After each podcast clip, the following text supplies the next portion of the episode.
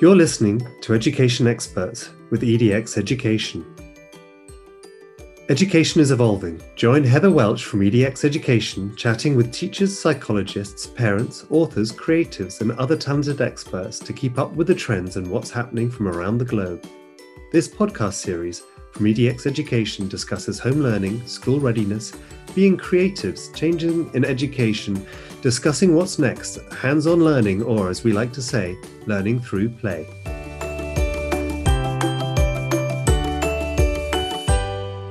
Welcome, everyone. I'm Heather Welch from EDX Education, and today I'm very excited to be in conversation with Dr. Mary-Ann Baker, a psychologist and parenting expert. Dr. Mary-Ann focuses on helping parents and caregivers, teachers as well, raise confident, resilient, and happy children. She's developed a bespoke toolkit. Not we're not talking hammer and nails. We're talking practical tools and strategies to help parents and caregivers tackle those challenging situations with children, support children who have a lot of worry or feeling anxious, anxiety, managing the use of technology, and boosting children's confidence. Today, we're chatting with Dr. Mary-Ann about her research and assessment tool, Cognitive Development Questionnaire, which is being used internationally around the world, play therapy, learning through play, and so much more. Welcome, Dr. Mary-Ann Baker. We are so happy you could join us today. Can I ask you to introduce yourself and tell us what you've been up to? Yeah, so I'm Mary-Ann. I'm a psychologist and a parenting expert, and I sort of help parents navigate the landscape of helping their children with development and managing those big emotions. And I think I've sort of been up to doing a lot of work really to try and create more of the toolkits. And probably more than anything is helping parents feel more confident and navigate various different milestones, whether that's emotional development, whether that's their cognitive development or their physical development, all aspects of it. It's just having the right tools and knowing how best to support their children.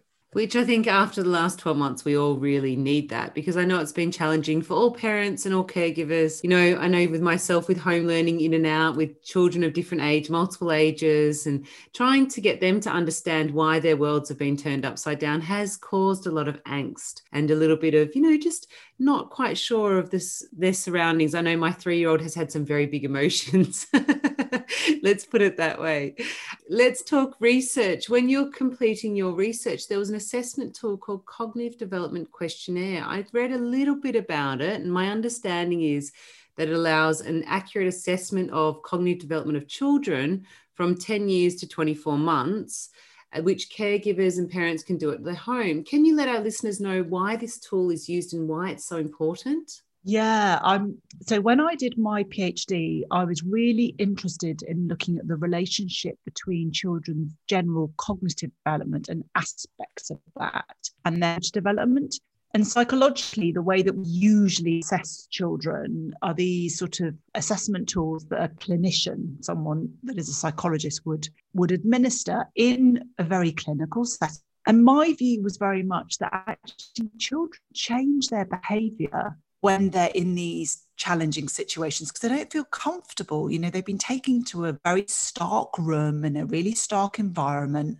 They're these sort of scripted games that they're then assessed how they then perform against them.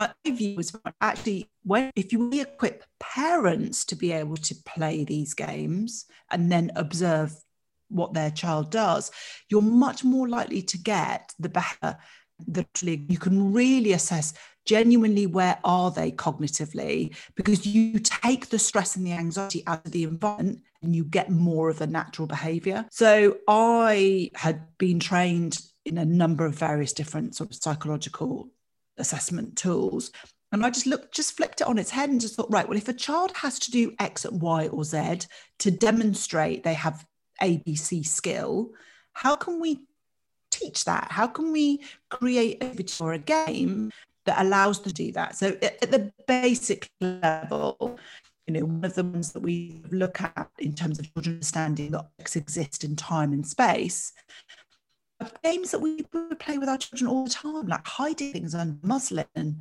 getting children to pull the muslin away to discover something underneath and observing their surprised face. So it was really that was really what I was trying to capitalize because my view has always been that when children are placed in an environment they feel comfortable, they always perform much, much better, put them in an assessment situation. And so what the tools now being used for the cognitive development questionnaire is that all levels where psychological researchers are interested in child development and want some measure of where a child is cognitively, they can give that to the parents at home and then do the research only be done in a research lab. So they minimize any sort of distress for the child. So yeah that's what the, the cdq is it's such an amazing thing because it is. I know that with, you know, with my own children, when I've been teaching as well, that children do behave very differently in a classroom with many if they're sensory processing or if something is bothering them rather than if you did this at home. And so there are some barriers that you can't get through, I suppose, and it does actually make them anxious or stressed. But, you know, I also find that, you know, parents, caregivers, that we get caught up with developmental milestones. And there's something that I like you've referred to, which is chronological versus development age. I suppose, can you explain this to our listeners to, you know, the difference between the two? Now, I, I think this is a really important distinction that we need to talk about. So I think it's a really important distinction, this idea of chronological and developmental age. And in my view, this sort of starts, you know, it even starts when you're pregnant. I remember reading books about pregnancy and saying, you know, you might be four months pregnant by now. You may have put on one or two pounds. You might be noticing tenderness. And I'd be sort of like, I've put on half a stone and I'm not noticing that. But it's this sort of idea that when our babies are born, we tend to get fixated with books that talk about, you know, at three months your child will be doing X, at four months your child will be doing Y, and at six months they'll be doing this. And actually, our children there is a very clear distinction. There is our child's chronological age, which is the age that they're given by birth. It's when they were born, and that we celebrate these milestones in terms of six months, a year, two years, three years. But children have a developmental age, and the developmental age is where are they in their journey on a particular aspect of their development. And children have lots of these. They've got their communication, they've got their intellect, they've got their fine motor, their gross motor um, their social development, their emotional development. And with these, the developmental age is basically where is your child at on that journey. And I think it can be really difficult as a parent because we expect their developmental age to be the same as their chronological, and it isn't. Almost every child has some form of bumpy, spiky profile where you might have a year old that emotionally responds as a five year old, but with their gross motor behavior might respond as a three year old developmentally. And this doesn't mean child is delayed. It is simply that that's where they are on that particular journey. And I think it's really important that we remember this. And particularly when I'm in a lot of the work that I do around emotional development and supporting children with their emotional resilience, is that quite often we can have a child where there's quite a significant gap in terms of their chronological age and their developmental age in terms of their emotions. And it doesn't mean that we've got an issue. It just simply means it's a it's a useful way of helping us understand where we might need to do some additional work where we might need to give them some additional support or where they might be on that journey rather than really getting caught up in comparisons. And I think it is difficult, but it is important to remember that distinction. Not all 12 year olds respond in the same way because they've all got different profiles. So I think it's a really important distinction that we make and we talk about and we don't worry about. Is this where you develop the toolkits for? So you actually is this how you do the cognitive do you do the cognitive development questionnaire or some sort of similar similar questionnaire with your children and parents or caregivers or teachers, you know, depending on where you're working. And this is where you get a chronological versus development age. And so that the, you do allow parents to be able to see where they are within their skill sets and then build these um, toolkits for children.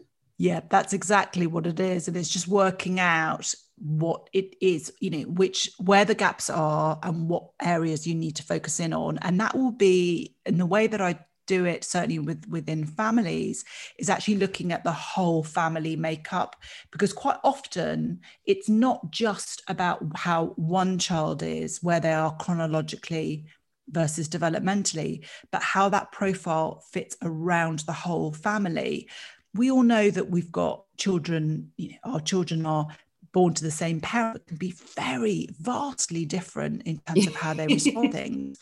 So not only do we need to understand where each child is, but how that interaction plays out.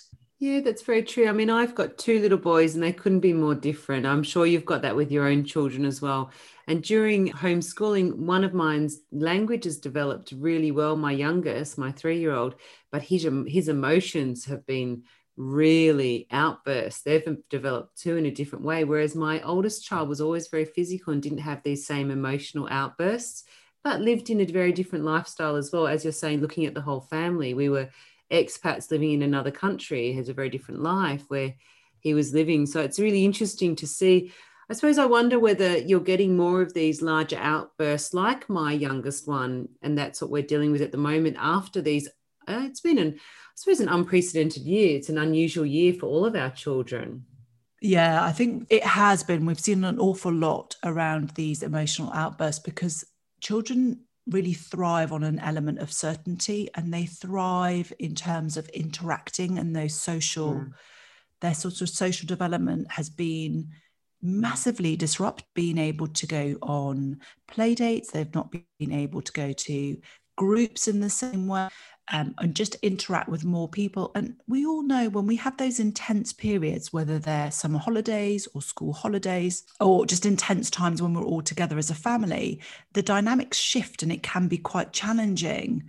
You know, being around other children and other family picks up family constantly together really shifts things. So I think for a lot of children, there's been a real difficulty in terms of management because they've just had more of this confinement and less of this variety, less of this sort of difference. And I also think we can't underestimate the amount of stress and uncertainty that we as adults have gone through and trying to juggle a new way of thinking and adapting and, and not having that distance and space from our children. you know, whilst we love and adore, I've got yes. two much older children. we love them, we love being them, but actually part of our recharge and our ability to be creative and exciting with them comes from spending time away from them too. And we've not had that. And that obviously will impact on our ability to be more spontaneous and just sort of eh, respond to certain situations in a different way. So it has had an impact on everybody. Absolutely. I mean, there's a big thing at the moment we're all talking about. So, a lot of people are talking about loss of academic and then they're looking at school readiness and what does that mean? And, you know, the mental health and well-being of our children and the skills that we need to move forward after the year. As you're mentioning, it's been a lot of uncertainty. What would be your suggestions for parents, for teachers, when they're looking at this well-being and mental health of a child rather than looking at loss of academic for our children for the next school year? I think this is a really big one for me. I know that there's been a huge focus on loss of academics. I mean, my if I my personal view is when we have a happy, confident, comfortable child, the academics naturally fall in place. So for for teachers and educators, my view is actually the more we focus on their social and emotional integration and their confidence, the more likely our children are going to be able to you know slot back into school and excel academically. So really focusing in on our time on just making sure that children can talk about their emotions can connect with their peers. So i think definitely for me that's a really important aspect educationally is really creating an opportunity when they do go back to school or their childcare setting just helping them unpick and unpack emotions you know what Um, uh, various different emotions there are, how they may show up for that child, either in their body and also in terms of their how might they respond in terms of their behavior, but also what tools and strategies could we teach them to manage those emotions? How might they seek actively support from their peers?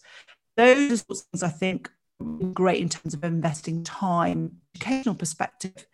And I think the parent, in terms of school readiness, I think it is about those independent skills so the ability of your child to be away from you your uh, and that ability to know that you will always return. And it's helping them also talk about emotions and that it's okay to feel nervous okay to feel slightly scared and and not know what's happening next. And how might they be able to talk about that and use their voice rather than necessarily being too concerned about the academics because the academics genuinely catches up as long as you've got a happy and confident child. So I think that for me is the more we focus on their emotional resilience and helping them understand their emotions and build their toolkit, is a child that's equipped with all of those will academically fly talk about toolkit you you're looking at things like being able to self-regulate or when they're anxious being able to stop and think about but giving them sort of tips and oh, and actually being able to recognize is this what you're looking at when you talk about toolkits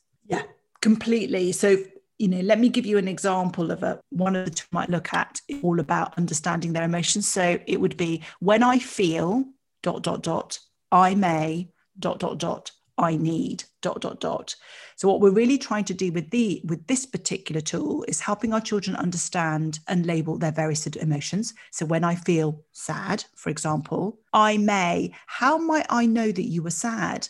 As an individual observing you, what might I see in your facial expressions? What might I see in your behavior? What might you be doing? What might you be saying? So, again, we're beginning to build that self awareness so they understand the emotion and the emotional label. They understand how it shows up for them. And the last need is that process of beginning to work out what their toolkit might be. So when I feel sad, I may need a hug. Okay, that's great. But what happens if there isn't anyone available for a hug? What else might you do? So I might need to go and read a book, or I may go and get a cuddly toy. That's what I mean by the toolkit is beginning to help our children become aware of their emotions and then what they might need for themselves in order to help themselves. It's problem solving and creating almost like a toolkit that they can go much in the same way as you would have a toolkit to put a picture up, to drill a hole somewhere. You, you go to and you use different tools on different occasions for different things. We're trying to get our children to be able to build their own toolkit so they can go to it at different occasions and pull out different things. This is amazing. So, Dr. Mary, is it from I suppose from birth, these realistic, these toolkits can be used or these strategies are used. And that's where you work from families, or is it from a certain age, like from 24 months, maybe you say speaking age, you know, never know. My children didn't speak till they're sort of closer to three, but, you know, is it that way where they can sort of start to communicate with you, or is it from birth? Yeah, I think it's from birth. I think it's just how we respond. I mean, when we start looking at um, how we might respond to a child when they're very, very young, that helps begin that that idea about emotional regulation because you know emotional development emotional awareness and being able to self-regulate comes through observation. So our children are much more likely to do what they see than what we say. So if we're already modeling it if we're talking about it even before our children are able to verbally communicate with us but we're demonstrating it and we're talking about it even when we're changing their nappies this is the beginning of that process. And i'm a really you know i work with families where things have become incredibly challenging because of child's mental health issues. And what i do know is that prevention is better than cure. So the more we focus our effort and our time around this emotional development the more likely we are to offset and mitigate any issues that come later. So yeah absolutely from the from birth we can start putting some of these strategies in place. Clearly, the problem solving ones where we get the children involved, they need to have a certain level of ability to communicate verbally, but we can begin that process pre verbal when they're tiny. So modeling the modeling good. I suppose it's to a degree it's modeling the behaviour that we want them to, because they do copy whatever we do. I know in lockdown, if I've been caught we were renovating a house, we were homeschooling, we were home learning. It sort of all sort of came to a big disaster. And I was caught a few times, I think, renovating and one of the walls fell down or something. And I think something less than perfect came out of my mouth. And my, at the time, two and a half year old actually repeated it back. And I was like, okay, we need to sort this one out. But it was, you know, you sort of get caught up in a moment or a time. That's when you, you know, as adults, we need to self-regulate as well. And when you become parents, you you are tested in so many different ways. And then the last 12 months we've all been tested. But I suppose the other one is that we hear a lot of terms like play therapy, and it's something that you're learning through play and all these important things rather than academic loss. I suppose, do you want to have a chat about play therapy and how what you use it for when communicating with children? Yeah, I mean, I I think I'm probably a bit of an inner child, inner child that's never really grown up. um, but I really, I, I genuinely think that there is so much value in learning with pl- learning through play. So I'm so please don't get me wrong. I'm not anti-school, but I certainly believe the longer our children are allowed to play within a formalized setting, the better they will actually do because children learn through experimentation, through manipulation of toys and things. And in, even when I'm working with families where we've got really super anxious children, I'm still creating toys and resources for them to use physically. So play therapy is all about being able to connect and to communicate and for a child to learn through toys and through turn taking and through role play. So it's a for me it's the most important thing um, that we can do in terms of promoting good development across social development intellectual development and emotional development, all of these areas that can do through play. So it's really using our children's natural curiosity, their engagement with resources, their ability to use imaginative and creative play to tap into the world and use that as an opportunity to describe new and novel situations and what how might they play those things out what might happen in certain role play situations. Because children are much more likely to be able to communicate that way particularly if you've got a child who's had a really tricky day maybe they've been to a nursery or a preschool or at school and you're playing with some teddy bears you're having a tea party or you're playing something. Children will often talk through challenges that they have through that scenario. So it can be such a powerful tool and yet i think it's something that we do a lot when our children are preschoolers but we forget the power of play once they start more formalized education and we just assume that actually just sitting them down after they've done their letters or done their reading that they're then going to begin to up and actually children don't communicate or access their consciousness in that way. They do it much more when they're engaging in that toy because quite often in those situations you're parallel you're side by side you're engaging in something that acts between the two of you. So they're much more likely to be able to access what's going on for them and be able to communicate that so much more readily.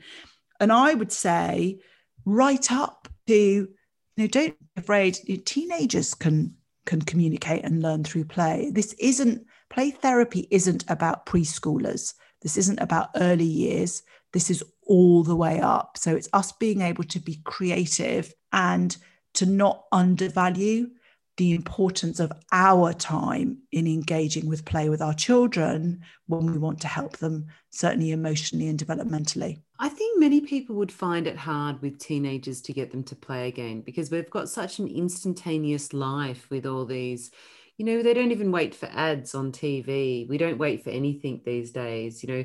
You know even even toys if you can't get amazon prime or you can't get so people don't generally like to wait. But i think this is where sometimes you know something with say for example with lockdown it sort of slowed our lives down a little bit which allowed us to spend more time if we can. I mean there's a lot of other factors too which were very stressful but to get children to play. And I found that with my older child, I went back to messy play and sensory play with him because I had the younger one as well. And I was trying to teach him something with maths and science. And I thought, actually, do you know what? You're not listening with a pen and paper, you're not interested in the screen and we went out there and did a whole lot of messy play ideas with the little one which he then he would just you know be playing with like these water beads. Whereas with my oldest child would then be looking at the concepts of gravity looking at all sorts of different things. And actually he really loved it and he loved the experiment side of it. So it was kind of like playing but i could do both my children at once rather than having one in you know in front of a screen the whole time learning it without the visual and the sensory because he's a very kinesthetic learner. He likes that feel see touch and do which most children do if they've got the chance. And the little one was able to actually like multiple ages play along with him side by side which i think was a,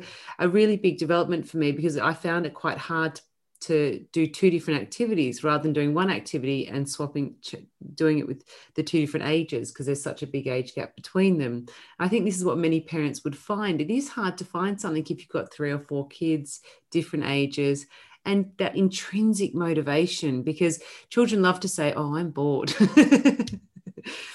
you know, when maybe they're not so bored, but you've got to find that. And I do get this a lot with, you know, when you're dealing with families with multiple ages. Yeah, it can be really tricky, as you say, because you're you're managing different abilities to maybe wait and self-regulate and turn take and learn and access. But the curriculum as such in terms of teaching is so often filled with replication. So children will cover similar topics over and over again at various different years of their school edu- formalized school education.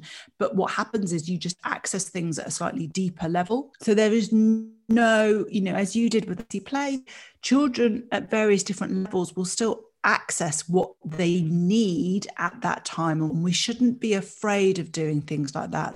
So, in a traditional board game, necessarily feel when we've got various different ages that the young necessarily really get involved because they don't understand concept maybe of counting on the you know counting with the, with the counters or being able to wait and take turns or the disappointment not winning but it's just about scaffolding what you might need to for the younger ones and maybe having them play with you. So you do it together and helping them do what they can do whilst allowing the older ones to kind of access the level that they need. So it can be really tricky but there are ways of doing it. But i think you just need to be more conscious i think when you've got when you're working with families and you do have those various different ages.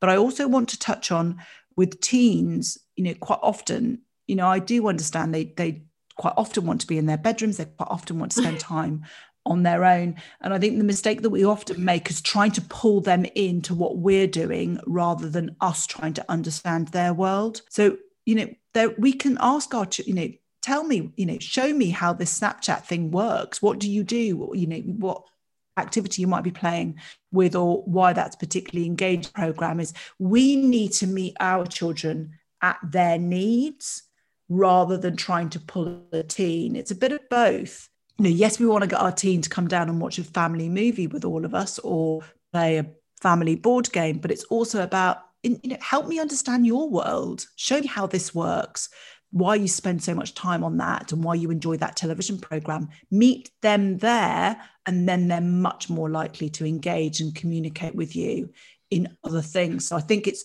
it's understanding when you've got big age differences what can you do to scaffold the younger ones so that you can all still be together but also when you've got much older children how can you meet them where they're at so that you can create that connection as well? Such an input that's such an important point as well because sometimes you're right. As parents we sort of want to bring them into our world and what our experiences were as children, which, you know, very different. We didn't have the internet when I grew up. So, you know, the whole world is really different these days, the way that children learn, the way that they're developed, the way their brains work. So, listen, I think an important thing is many parents and caregivers, teachers, we all are looking for different strategies. I know you've got some amazing workshops online. Do you want to just have a chat about a few of the workshops that you have running at the moment? Yeah, I so I sort of have sort of shifted a lot of my work really to trying to really help parents feel more confident that they can help support their own children. So I have a series of digital online courses that parents can go through depending on what area they particularly feel that they need to bridge the gap.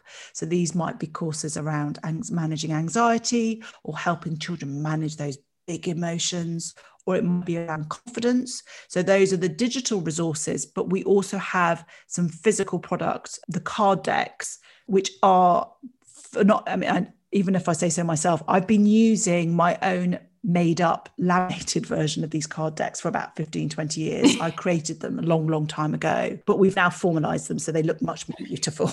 You don't have to have my laminated cast offs um, but those are really helping children understand about friendships, conversation starters, so that you can kind of begin to have those com- those chats with your children.